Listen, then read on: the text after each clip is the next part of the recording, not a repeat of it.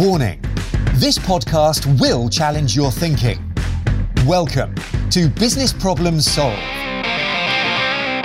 In this podcast, we help you solve your business problems by providing real examples and practical approaches to make today better than yesterday. Introducing your host, the multi-sector, self-professed, most improved improvement person and qualified business problem solver, Lee Horton. Hey, it's Lee. Welcome to Business Problem Solved. Today, I have the immense pleasure of chatting with Lisa Moody. How are you, Lisa? I'm good, thank you. How are you? Nice sunny day.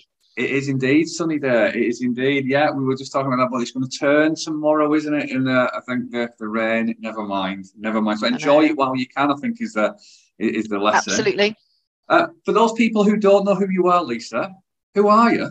And how have you got to sit in this seat today? Right. Okay. A bit of a story, I guess. So I'm, as you said, I'm Lisa Moody. I'm a senior change manager in civil service at the moment. I'm working for Land Registry, and heading up with another colleague the change function internally. So I've had a little bit of a long kind of journey into change, I guess. Formally, I've been in change for around about 10 years in a business change role. So prior to working in civil service, worked in local government. So quite an interesting, varied set of opportunities that came up within that. Before I started and took the formal change role, I kind of reflected back and thought, I was in a lot of different roles, but always essentially within service improvement, making the services better for the customer, and taking our people through change. So worked in a whole variety of different things: customer services, call centre, team leader, dealing with first and second tier calls, but bringing teams into the service centre and trying to improve things and make it better for the teams and for our customers.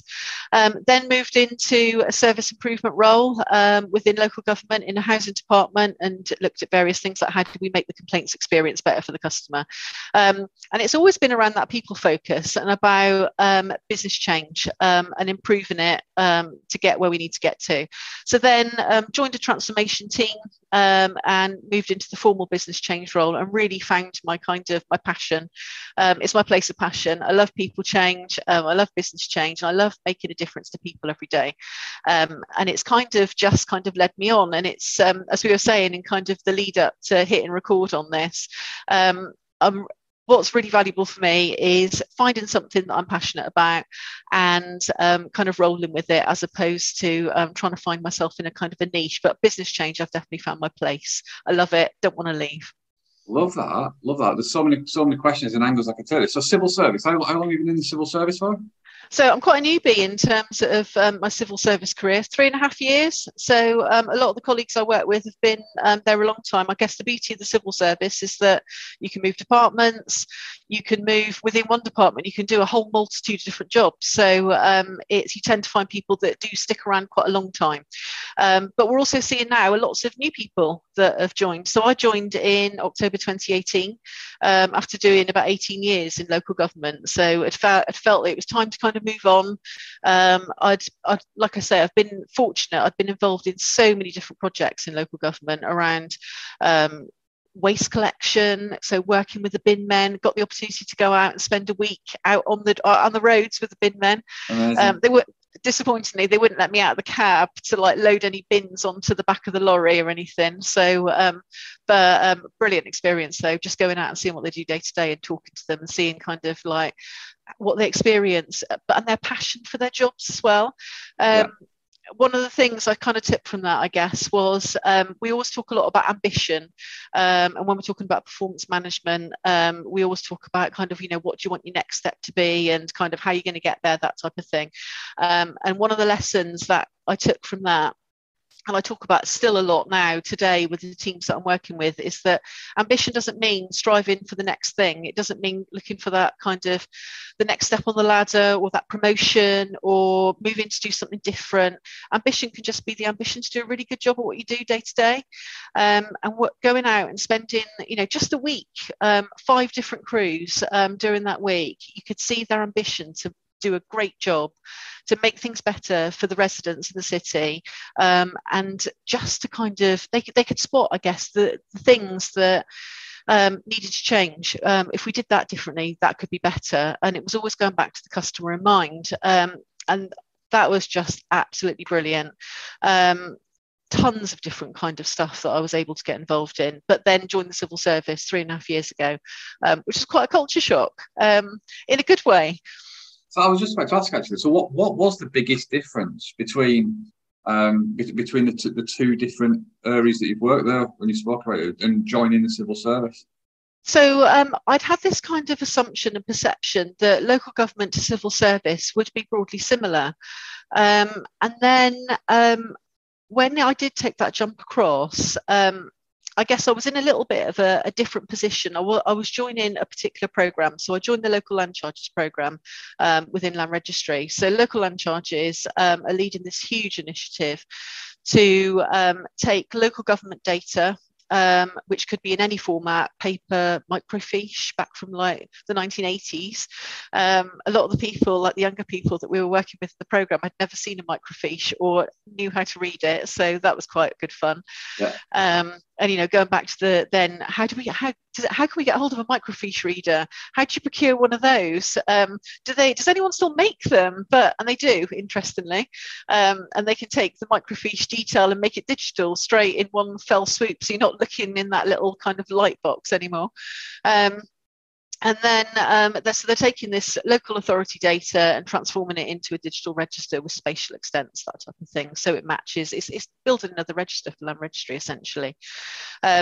That was really interesting because it was kind of a role of two hats. So I was working within the internal kind of workings of the civil service. So how do we get our people changing and doing things slightly differently? We were trying to look at things like process improvement, standardising processes, that type of thing. So very much kind of the normal kind of business change role that you might take on. But also part of my role was looking at how do we enable local authorities to manage their business change better. So working with groups of people for the first time that you've got absolutely no mandate to work with, no influence over in a formal sort of way, but just trying to help them do a better job of and get from the A point to B point better. And the innovation that was going on, particularly within the programme that I was working with, was quite mind-blowing. And it, after spending 18 years in local government and seeing a huge transformation in that time and things really kind of changing for the better. Moving to the civil service was like a whole kind of time shift on again as well, because it was just I joined at this point where there was just so much change happening. So it was great. This innovation down on the ground, a real kind of bottom-up way of taking ideas and trying to pump those ideas up into how we're doing things differently and build those services as well.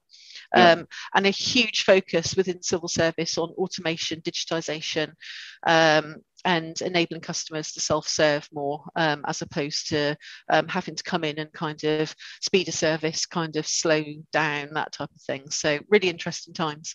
Yeah, amazing. When you were talking through your journey, you used the word improvement a lot. And it might not have been like in the type of improvement role that you find yourself in now, but improvement was there, whether it was for the customer and stuff. What does improvement mean to you, Lisa? So to me, it's about making the experience better for whoever's using that process. Whether ultimately, I guess everything that we do from an improvement perspective should be about that end user. Whether it's the customer, whether it's for us in the civil service, caseworkers, our internal people, just generally our people. It's about whatever you do, making it better. So that could be about making it quicker. It could be about making it simpler. It could be about automating something. And it could be about kind of just getting rid of those blockers and those bottlenecks that sit within those processes. But if we can take something and we can make it better for the person that's got to interact with that thing, whatever it is. You know, it could be a process, it could be a building that you go and work in. You know, it just could be anything. It could be a bit of kit that you use, a bit of IT kit potentially, or a bit of machinery, whatever it is. If we can make it better, that's kind of, that's surely kind of, you know, what we're trying to do. And I think as a business change person and from a people change perspective, that's kind of what drives me, is about if we can make that experience better for that person, and it feels quite seamless for them, I've done my job. Yeah, completely. People are coming across really strong and important to you in all of your answers so far. Hugely, yeah. Have people always been important to you in your roles, or is it something that it has developed over time? I think, looking back, it's always been important to me. So I love working with people. It's kind of what drives me. Really bizarrely, and people are always surprised about this, I'm actually an introvert. I'm not one of these. I'm not an extrovert. I get my kind of energy from within.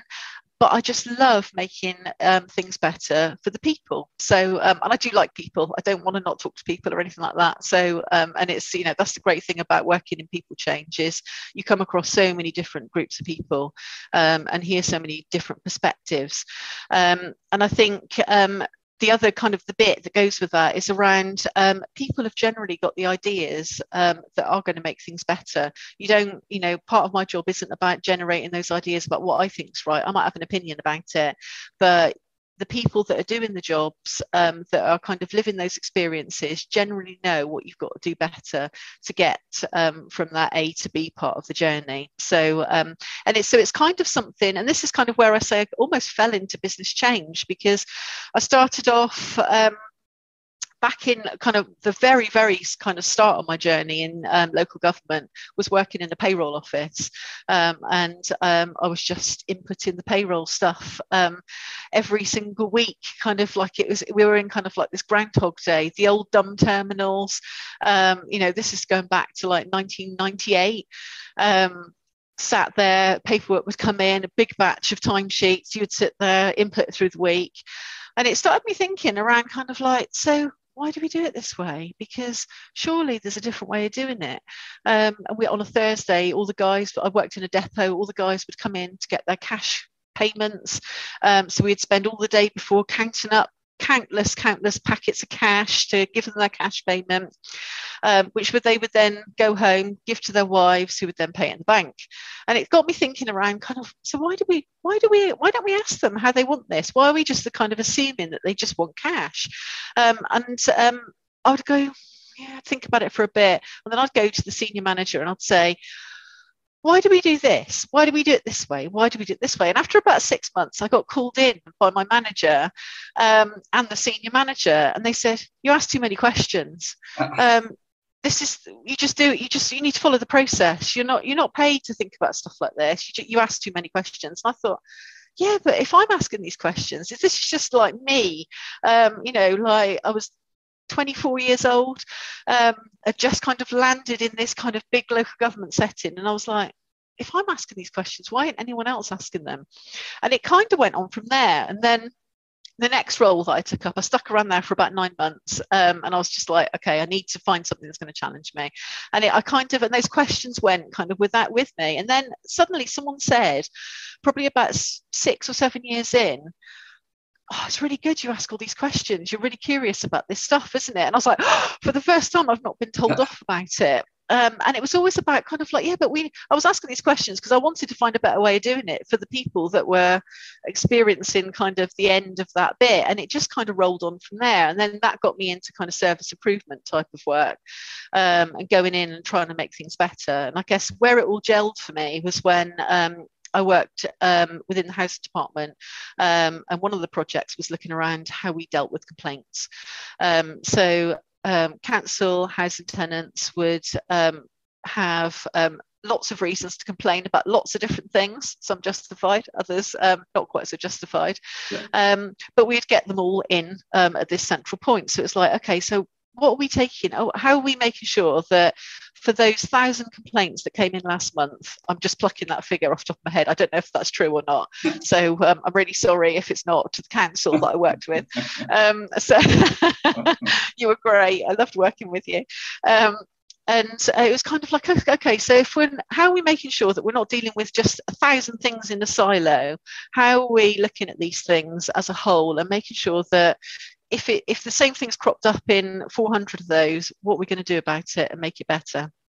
So we started to look at how we could put this into a central system and record it all and then kind of churn out reports off the back of it. And then I started to look at the data that was coming out of that, which led me to kind of rolling out kind of a program of work around how do we get everyone putting the same quality of information into that system so we can pull out some quality data. And anyone who knows me knows maths is not my thing at all. It's a bit of a standing joke with everybody, I think all of my friends, and probably most of my colleagues as well. It took me 3 goes to get my maths GCSE, so really, no. So when I started looking at the data, I was like, oh, what are you thinking and what are you doing? And then we started to look at, we can see there's patterns here. So what can we do off the back of this to try and make this better? And it came, some work streams came off it, and we started to find what those themes and those patterns were. And it kind of just all rolled on from there in terms of that business change journey. And I realised then kind of, actually, all of those questions that I'm asking that I've got in trouble for all those years, and this kind of customer service drive, this kind of leads down a path of service improvement and business change. Yeah, completely. You've said some really, I think I'm going to call them like great nuggets of information, because you've said that it's about your approach is about being curious and consistently curious. It's about being people-centric, or people having, and you said that those who know most about it, the ones that do it. You've said stuff like it's about making the end user experience better for whoever that end user be. And what other lessons have changed? And in fact, actually, first question is, are those 4 things that I've just said there, curiosity, importance to people, people who do it know most about it, and then the 4th one was around the end user experience, those 4 things. Have you learned those 4 things? Or are they just summing up you as a person? And then the second question would be, what other golden nuggets do you have for people in change? Okay, so in terms of the 4 things, I guess, I think, I don't know if I've learned them, but they're things that have kind of evolved in my thinking over the years that I've been involved in change. And I think they're... I guess they were always there, and it's kind of as you, for me, these things have only come kind of, they've popped up as things that are really important through working with people. It's all about working with the people, whether that's kind of formal stakeholders, whether it's the people affected, you know, just talking to people generally. I think by staying curious and really listening to what people think and kind of like, and asking the right questions as well, you can learn so much about the culture of kind of the environment that you're working in, what's gone before, what's not worked, why it's not worked, all of that type of stuff, which kind of can help you then build up your change picture when you're starting to put together something. If you're working, say, then in a change project and you're building your change management plan, you can start to build all that context behind it. And it's only by involving the people and talking to the people that you can kind of then gauge what that journey needs to look like for them. So I think in terms of kind of change management frameworks and stuff like that, I guess this is probably going on to actually what are the kind of the nuggets for other people working in change. Change management frameworks are super helpful, and it's great to have them to work within. I think they're really, really important.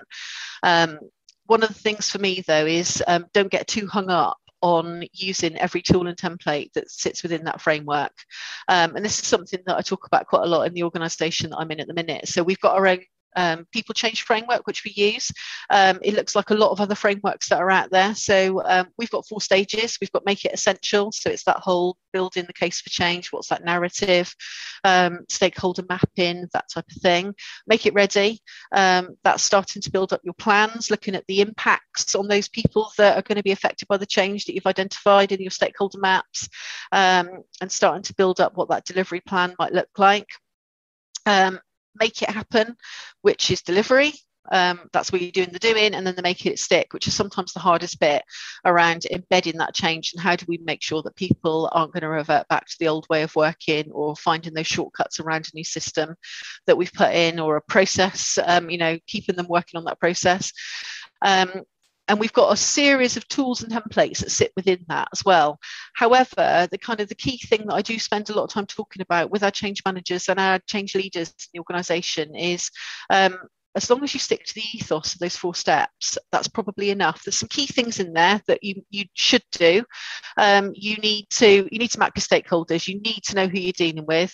You need to do an impact assessment. You need to understand exactly what that is, and how it's going to affect those people that you've identified. And you need to have a clear case for change. The other bits you need to do, you need to understand people readiness and business readiness as well. And that's okay once you've got that, and then if you've got enough to start to build your plan, and then it might evolve, because as you start to get into working with those people, you can keep building it from there on in. And at the end, as long as you're able to measure how that change went, and if it's sticking, and did you get the benefits? Because everything is about benefits realization at the end of the day, isn't it? You want to achieve what you set out to right at the very beginning. So closing that loop, full circle.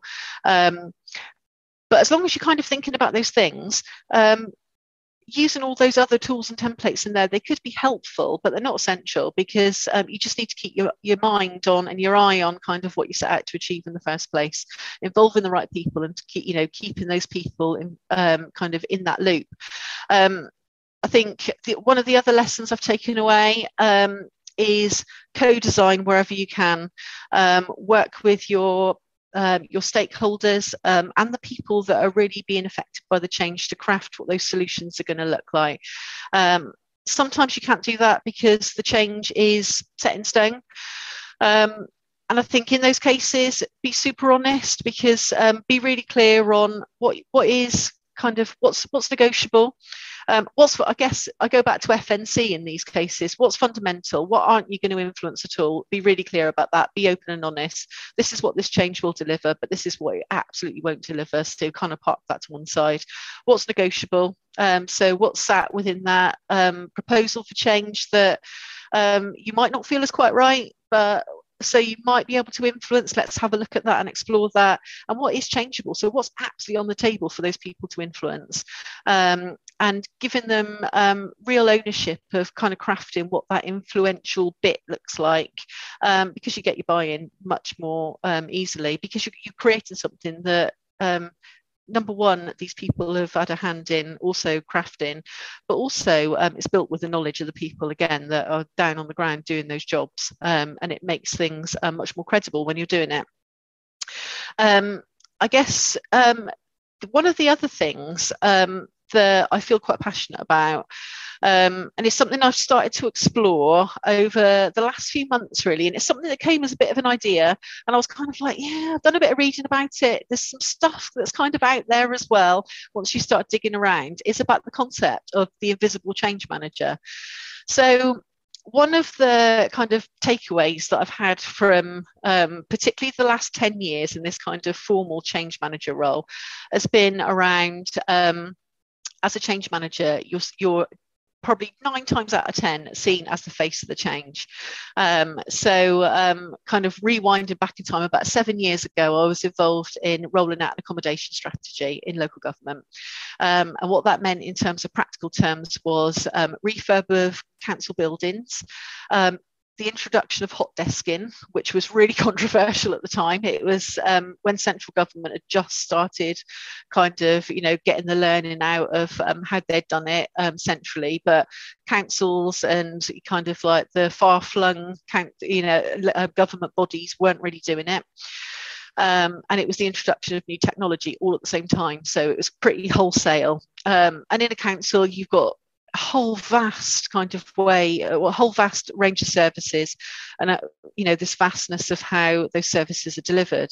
I think we had about 28 different buildings at that point in time, and the aim was to consolidate everybody into three main big buildings in a hot desking environment. You know, you've got people like children's social care, you've got environmental teams, you've got frontline workers that are, you know, day in, day out, they just need a base to come to. And you've got kind of like the corporate back office services as well. So whole range of needs and requirements that are kind of built in there as well. And, you know, social workers can't have those kind of open plan conversations necessarily all the time. So you're trying to build up sets of requirements as you're going along. We decided to, quite foolishly, I think at the time, workshop the entire authority at team level. So I spent about 18 months kind of just going out and talking to teams and working out kind of what this meant for them and what would they need to work. So we could craft some bespoke ways of working, build up some team charters for them. And it soon became clear that despite the fact there was a whole project team that was sat behind this change, it was huge, you know, it was massive. There were contractors on sites, there were program managers coming out your ears, project managers, business analysts, kind of like forming all those requirements. But as the person that was going out and talking to those teams, every single question would come back to me. And a whole senior leadership that was sponsoring this as well. And it was kind of like, okay, so I seem to become this kind of catch-all person for absolutely everything. And people would be saying on calls, oh, we need to ask about that. And they'd say, oh yeah, go and ask Lisa Moody. And it'd be like, oh no, I've created a bit of a monster with this. Yeah. How can we do this differently? And it's something that I've thought about a lot of over the years. We've spent... in the current organisation I'm in, quite a lot of time thinking about how do we build capability within the organisation and enable our leaders to be able to lead change better, have the right tools and support behind them, but make them kind of be seen as the leaders of the change and as sponsors of the change. You know, that's absolutely where we want to get to, which then has got me thinking about, as change managers, if we do our jobs really well, we should be quite invisible in the background. We should be sat there. We should absolutely be crafting all of the right things for our leadership to use. So making sure that the case for change is written in a really kind of engaging way, getting that stakeholder mapping underway and involving the right people in doing that, building up that change plan. But the face of the change should be those...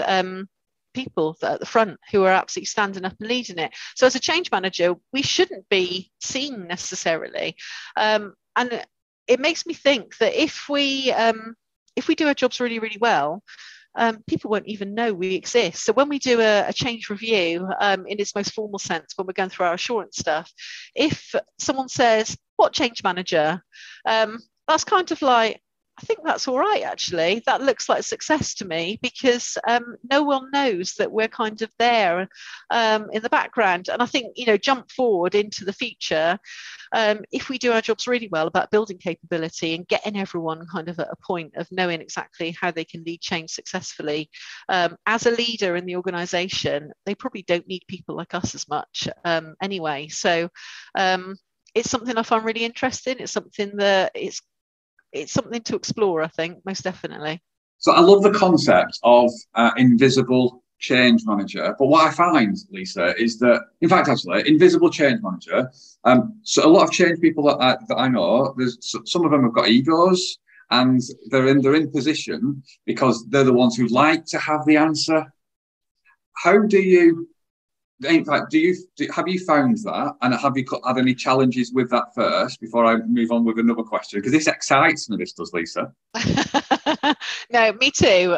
This is something that, again, it's an evolving bit of thinking for me, I guess. So I found in my experience, there's... With some leaders, there's an expectation that as change managers, we will lead from the front and we will be seen to be that kind of out there type of person. And I guess, again, it depends as individuals kind of what your personality type is. So I think the invisible change manager concept kind of appeals to me as an introvert, because I don't necessarily want to kind of be out there kind of all the time, because it's really exhausting. being kind of, I guess, the concept of being behind the scenes and enabling our leadership to be seen to lead that change. Just it kind of fits into my personality type, but it also fits into kind of where I think we need to be taking change management into the future. I think in terms of general leadership capability, being able to lead your people, regardless of whether that's in BAU, whether it's through a period of change, and to inspire them and to be able to take them with you and take them on that journey. Is completely essential. I think as a excuse me, if I'm being led by somebody, I want to be inspired by them. I want to be following them and feeling passionate about that kind of journey and that place that we're going, as opposed to somebody coming in as part of a project or a piece of change that's happening and telling me what I've got to do and then disappearing off to something else that looks a bit whizzy at some point in the future. So I think it builds that leadership credibility, which is absolutely, kind of what we need. So it's, but I think there is this kind of two shades of like this day and night in terms of what people expect of a change manager. When you're taking people through a change, some of that I think depends on the type of change that it is as well. If it's quite contentious or going to be really unpopular, I guess there is a reliance on falling back to the change manager and the project team to say, well, this is kind of being implemented as part of this. It's not nothing that I might want to lead my people through. But again, credible action. If you're going to take people from A to B, you've got to be leading from the front and, being able to do it. We should never be in a position where change is being done to people. And I think having that change manager as this kind of the face of the change, unless you're really canny about how you integrate them in part of that business delivery part, which can be done. I've seen it done really well recently in some changes that we're making in our organisation, where the business and the change manager have stood up side by side and they've led it together in a really structured way, and that's worked really, really well. But I think there is a risk around this feeling of being done to, unless you put a lot of time into thinking how that might kind of work. And I think you have to be really careful about the situation that you're in and the type of change that's being delivered to be able to do that well. Yeah, love it, love it. One of my favourite questions on LinkedIn, because I've got quite a large LinkedIn connections, and I've got two groups of people in my connections. There's business leaders, and there's change practitioners or facilitators of change. And I love asking the question. And I've not done it for a few weeks now, and you're prompting me. I might do it this afternoon, because I've not put my post out yet today.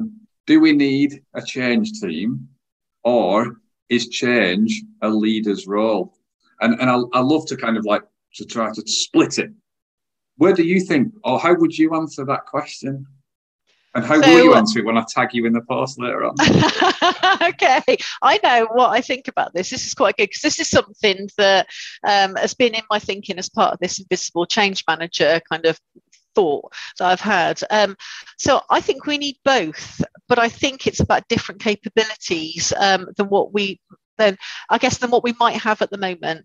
So I think when you think about a traditional change manager, so I look back, so 10 years ago when I became a business change manager in the most formal sense, it was very much, as I kind of reflected earlier, you're the face of the change. You're out there, you're doing all the briefings with the teams about it. You're building all of those kind of plans. You're crafting the case for change, you're doing it all. So you're doing the technical stuff and the softer stuff as well. Kind of moving forward to now, where we absolutely want to get to, as I've said, is you want those leaders to be leading their people through change. And change leadership is an absolute essential part of leadership capability. Whether you like it or not, it's got to be done. Primarily, when you look at leadership and management and, how that's evolved over the years, management is very nuts and bolts. It's the pay and rations element of it and that transactional element of looking after people. Leadership is a whole different set of skills and a whole different ballgame. And to be a leader, you've got to be able to take your people with you on that journey. Where I think, so in answer to your question, I think we need both, but we need everyone to be doing things differently. So, and again, this is going to sound a bit like sitting on the fence maybe. We need change managers to be sat in the background. You can build, as a change manager, I can build all of that technical kind of approach to it around, you know, doing the stakeholder mapping and building the change plan, you know, crafting that case for change, and the leader can be discharging it. So we've become, I think, increasingly our change manager roles are going to involve a lot more coaching of the leaders that are taking their people through change. So it's kind of shifting in terms of what skills you need. You absolutely need all the same skills that you started out with, you know, around that technical change management kind of ability. But also you need to be able to... and I think we've already got this as change managers with the softer side of things and reading kind of people's reactions and taking those temperatures and stuff like that around kind of what's out there. But there's kind of a new part of their role around coaching the senior leaders that are being that face the change, or it could be middle managers, whoever is heading up that change as part of that business sponsorship role, or taking your teams and people through. There's much more of a coaching role that has to happen there, which then involves building a lot of trust and credibility. So the role of the change manager is changing. It is. I love it. I love this so much. So you sparked so many different thoughts, and this conversation could last for a hell of a lot longer than ever planned. But I'm going to try to keep it as short as possible, because when you're talking, then in my head I'm going, oh, internal change teams mirroring what they saw in consultancies 10 years ago, where consultants were brought in to fix a metric, to just address a process, but not build the capability of the people. And so change teams were built with people who had process knowledge, not necessarily people capability things. And I think there's a balance that needs to be found. It's like a wheel with is it an axle with wheels on it? Is that what it is? I don't know. Anyway, and I think on one of the wheels, it's business performance. And on the other wheel, it's our business capability, which is about the process. And the other one, it's people capability. And I think you've got to grow both of them together. And I think there's been far too long consultants have just been working on business capability, not building the capability of people. And I guess my question to you, Lisa, is internal change teams, have they been focused purely on business capability and not people capability, which is why they've been built the way that they've been built? I think that's probably where it started, where we might have found some, I think regardless of which, you know, this isn't relevant to the organisation I'm in at the minute or the one that I've worked in. I think generally, this is quite general speaking, we might have kind of found our change managers who have got great process knowledge, great operational knowledge. They might be fab business analysts. We see a lot of change people that have started off in that analysis, and it's kind of, you know, it's, you know, you do a bit of stakeholder management and then it kind of morphs into something else. It's a natural kind of career step, I guess. So, but I think now we're seeing a lot of our change managers who don't need that technical kind of business knowledge anymore, or that process improvement capability. It's much more on the kind of the softer skills now around building. You still, don't get me wrong, you still need that change management capability, that, you know, that what we call the technical side of it. But we're seeing a lot more of the softer skills that are needed, and those. I think the coaching skills are coming out. Kind of tenfold now in terms of being able to influence and persuade people, you know, to take slightly different approaches. Critical thinking is another skill. I think as change managers, it was back at the beginning, it was much more mechanistic. Here's a change you've got to deliver, build a change plan to go and make that happen. Now we're having to deploy different types of skills, I think, and we're asking different things from our change managers in comparison to kind of what the good old days looked like sort of 10, 15 years ago. Yeah, completely. And this might be a completely unfair question, but I find that some, dependent upon the maturity of the organisation, it dictates the seniority of the change team. So, and what I mean by that is, if a organization is mature in their thinking in change, you'll find a more senior change team in place. If you find that a change team a business is immature in their change understanding, then you'll find that they have maybe a lower level seniority change team with a smaller voice. Have you found that in your experience or not? And that's why it's an unfair question.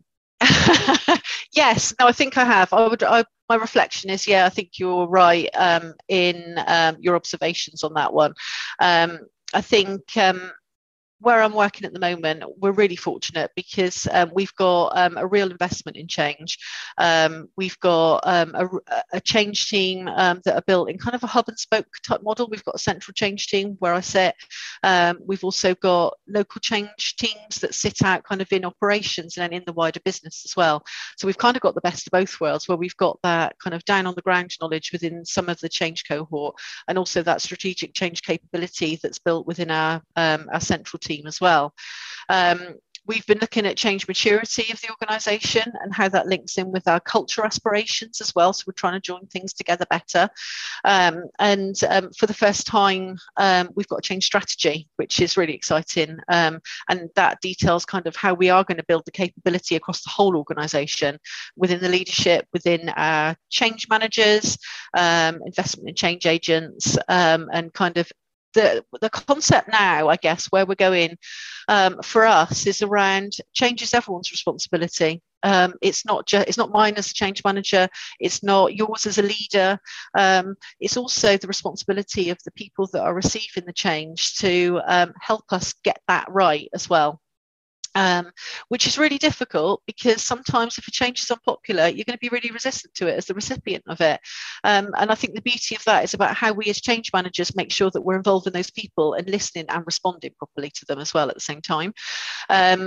So we're evolving, and it's really exciting to kind of see it done in that way now, where we're looking at, it's not just about the tools and the templates that we use or the framework that we've got. It's absolutely still about that, but it's about building that strategic capability and this feeling that change is for everybody. And change, I know it's like a bit yawn. We've heard this a million times. It's like, change is the new normal, but it really is, and it's so cheesy when people say this, but it really is. We're in this kind of environment now where change is inevitable. Everything's got to change because we've got to make things better. It goes back to what I was saying at the start. We're changing for the better.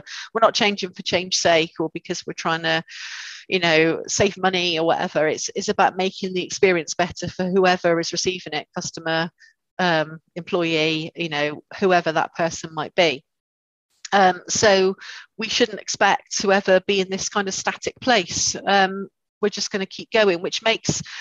it does then make it's everyone's job to try and make it as good as we can, and so we get it right as quickly as possible. Yeah, love that so much. I think there's a lot that you've covered in the ground in the conversations there. I guess one final question before I have two final questions. So I guess that makes three questions to go. Problem solving. So we spoke about continuous improvement and transformation and bigger. I guess bigger changes in the stuff that you're doing. Is, in your view, problem solving going forward with what you're trying to do here, is that going to be part of everybody's job, or is that going to be, and is it going to be done daily? So the question is, problem solving, is that going to be part of everybody's job or not? I think it is. I know, again, kind of looking back at the way things were done, back at the start, problem solving always happened at a senior level. We might get a set of consultants in to unpick a problem. It might be a senior, group of senior leaders that would take a problem and just determine what that solution might look like. And I think those days are kind of gone now, where we're now working, I guess, in this new kind of change is everyone's role. Change is inevitable. We're going to be constantly in this kind of continuous improvement mode, and change is just going to happen as kind of a normal thing. This now takes us to problem solving is everyone's job. going back to kind of where, you know, where I talked about the bin men and going out and spending a week with them, they were the people that were doing those jobs day in, day out. They knew what were the problems to start with, why they were problems, and what we could do to address that and make it better, and what good would look like from their perspective. So I think it's really important to be listening to the people that are doing those jobs, regardless of what level you sit at in the organisation, because problems happen at all different levels. It's really important to get that kind of people perspective on it and involve them wherever you can. So I think, yes, problem solving is everybody's jobs. And it's part of this new kind of skill set in the workplace that we need, where it's changing the narrative from, well, that's not my job to think about that. I'm just here to do this. It's about, actually, it is my job because I want to make this better for my customers, my colleagues, myself, whoever you want to make it better for. So I think it is, yes. Yeah, I love that. Well, and I guess have the business that you're in currently, have they acknowledged that it takes people's time to solve problems and they're happy to down the tools to solve problems as well? Absolutely. My organisation's been through a huge transformation over the last 3 years. So we've done this through, you know, well, two huge transformations. We've done the whole shift through the pandemic from being very office-based through to this new hybrid working model.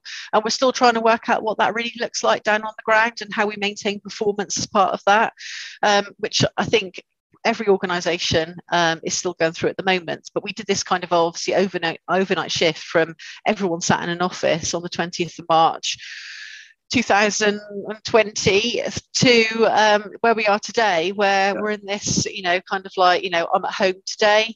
I've been in the office this week for a couple of days, and, you know, it's all about what you do and where you need to do it with who that is. But we've also been through this huge transformation, an intentional one that was planned for quite a long time, around looking at how we manage performance within the, or how do we know that we're performing? It's not about performance management. It's about how do we know that we're performing well? And it all starts with the customer. So what does our customer need from us? What's important for our customer? And how do we make sure that we get there? And how do we track our performance as we go? And we've got this, a new concept. It's not new for us now. We've been doing it for a good couple of years. It's about team-led planning, where the teams are setting performance targets for the day, for the week forward. It involves those daily stand-ins and check-ins to stand-ups and check-ins to see how it's going. What does that actually mean? And it's about teams solving those problems and addressing those business issues.